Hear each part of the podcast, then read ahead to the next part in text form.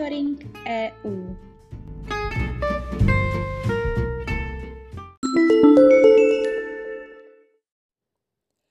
Připravili jsme si pro vás výběr toho nejlepšího, co se v květnu událo.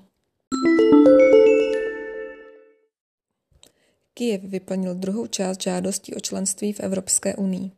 Ukrajina nyní k dosažení statusu kandidátské země od Evropské komise potřebuje kladné hodnocení a následně i souhlas všech členských států.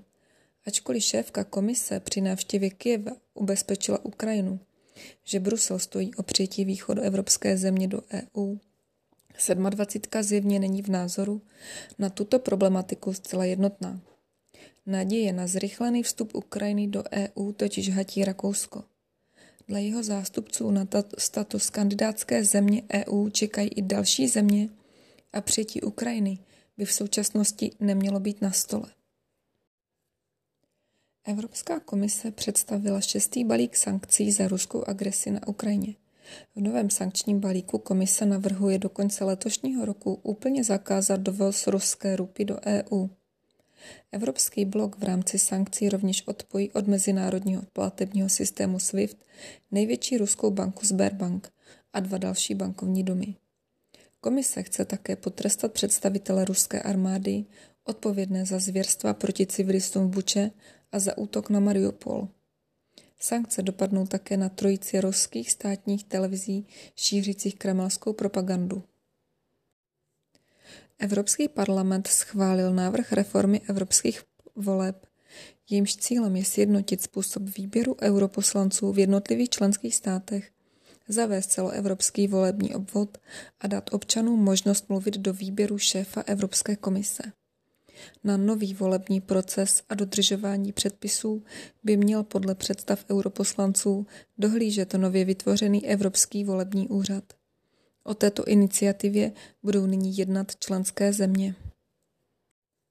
Evropská komise oznámila pět projektů, které byly vybrány v rámci výzvy k předkládání návrhu na rozvoj stěženích demonstračních projektů nového evropského Bauhausu, na něž uvolní částku 25 milionů eur. Každý z pěti vybraných projektů obdrží financování přibližně ve výši 5 milionů eur. Jejich realizace proběhne v 11 členských státech. Belgii, Česku, Německu, Dánsku, Řecku, Chorvatsku, Itálii, Lotyšsku, Nizozemsku, Slovensku a Portugalsku. A také v Norsku a Turecku. Zaměří se na témata, jako jsou renovace budov, oběhovost, umění, kulturní dědictví, vzdělávání, inteligentní města, obnova měst a venkova a další. Evropská komise zřídila Evropský prostor pro zdravotní data EHDS, jeden z ústředních stavebních kamenů silné Evropské zdravotní unie. EHDS pomůže EU dosáhnout výrazného pokroku ve způsobu, jakým je po celé Evropě poskytována zdravotní péče. Dá lidem možnost kontrolovat a využívat jejich zdravotní data v domovské zemi nebo v jiných členských státech. U příležitosti Dne Evropy 9. května oficiálně ukončila činnost konference u budoucnosti Evropy a předsedové Evropského parlamentu, komise a rady obdrželi závěrečnou zprávu s návrhy na reformu EU. Tato rok trvající diskuze mezi občany a politickými představiteli vyvrcholila zprávou zaměřenou na 49 návrhů, obsahujících konkrétní cíle a více než 320 opatření, jimiž se mají orgány Evropské unie zabývat.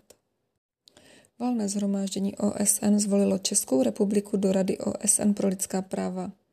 Nahradí v ní Rusko, kterému bylo členství pozastaveno po invazi na Ukrajinu. Moskva následně 47 členů radu opustila. Pro Českou republiku, která byla jediným kandidátem, hlasovalo 157 členů valného zhromáždění OSN, 23 se hlasování zdrželo. Rada OSN pro lidská práva združuje 47 států jejím cílem je prosazování a ochrana lidských práv po celém světě. Evropská komise přijala změnu pracovního programu Horizont Evropa na období 2021 až 2022 kterou navýšila jeho rozpočet o téměř 562 milionů eur na další podporu misí EU, zaměřených na inovativní řešení ekologických, zdravotních a digitálních výzev a dalších opatření na posílení evropského inovačního ekosystému. Rozpočet programu na roky 2021 až 2022 tak nyní dosahuje celkové částky téměř 16 miliard eur. Švédsko a Finsko podali přihlášku do NATO. Generální tajemník aliance Jens Stoltenberg jejich rozhodnutí přivítal, stejně jako řada členských států. Odmítavý postoj nicméně stále vyjadřuje Turecko, které svůj souhlas podmiňuje mimo jiné tím, že Finsko se Švédskem vydají členy kurdských organizací, které Ankara považuje za teroristy. Británie chce jednostranně prosadit změny v tzv. severoirském protokolu, který je součástí dohody o vystoupení země z EU. Britská vláda hodla v nejbližších týdnech předložit zákon, který by umožnil zjednodušení při přepravy zboží mezi Severním Irskem a zbytkem Británie. Takový krok by však byl porušením právně závazné dohody o Brexitu. Brusel varoval, že jednostranné kroky Londýna jsou nepřijatelné a Unie na ně bude reagovat. Chorvatský parlament podle očekávání schválil většinou hlasů zákon o zavedení eura jako oficiální měny v zemi. Euro by se mělo v Chorvatsku stát oficiální měnou od ledna příštího roku. Cílové datum přechodu na euro nicméně ještě vyžaduje kladné hodnocení ze strany Evropské komise a odpovídající rozhodnutí Rady EU. Evropská komise navrhuje, jak se zbavit závislosti na ruských energiích.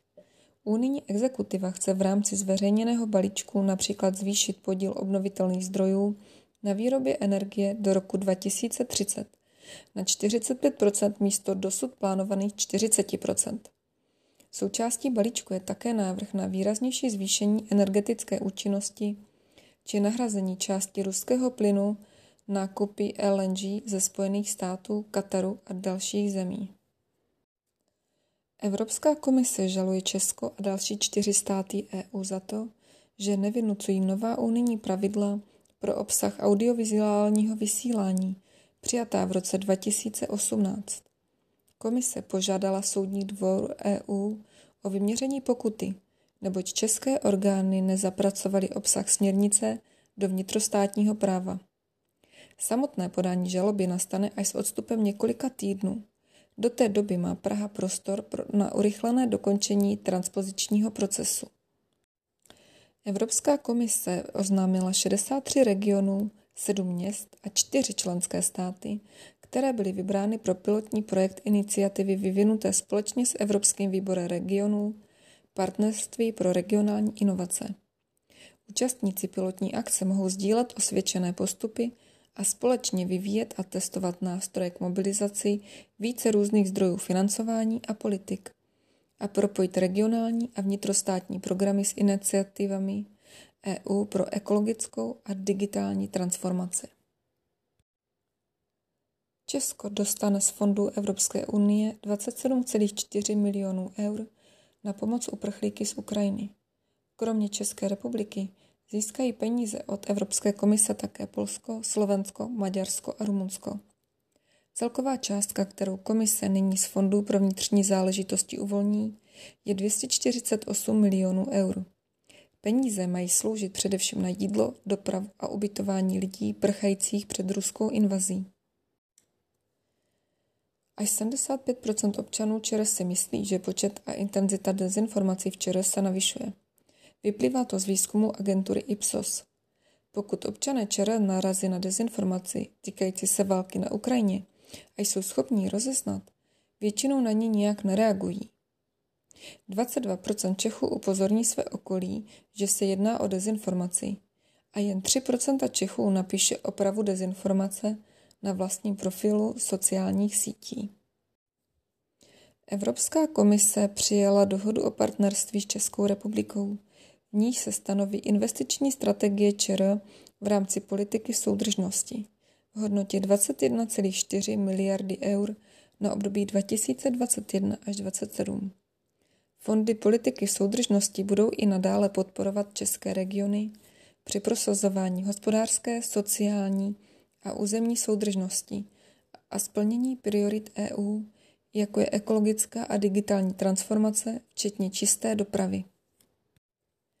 Statistický úřad EU Eurostat zveřejnil dokument Udržitelný rozvoj v Evropské unii, monitorovací zpráva o pokroku při plnění cílu udržitelného rozvoje kontextu EU za rok 2022, který poskytuje statistický přehled o pokroku při plnění cílu udržitelného rozvoje v EU. Z údajů obsažených ve zprávě vyplývá, že EU dosáhla v posledních pěti letech pokroku při plnění většiny cílů v souladu s prioritami komise v zásadních oblastech politiky, jako jsou Zelená dohoda pro Evropu, digitální strategie a akční plán pro Evropský pilíř sociálních práv. Pokrok při dosahování některých cílů byl rychlejší než u jiných a k odklonu od cílu udržitelného rozvoje došlo pouze v několika konkrétních oblastech. Celý monitoring EU si také můžete přečíst na našich webových stránkách www.kjmk.eu v sekci aktuality.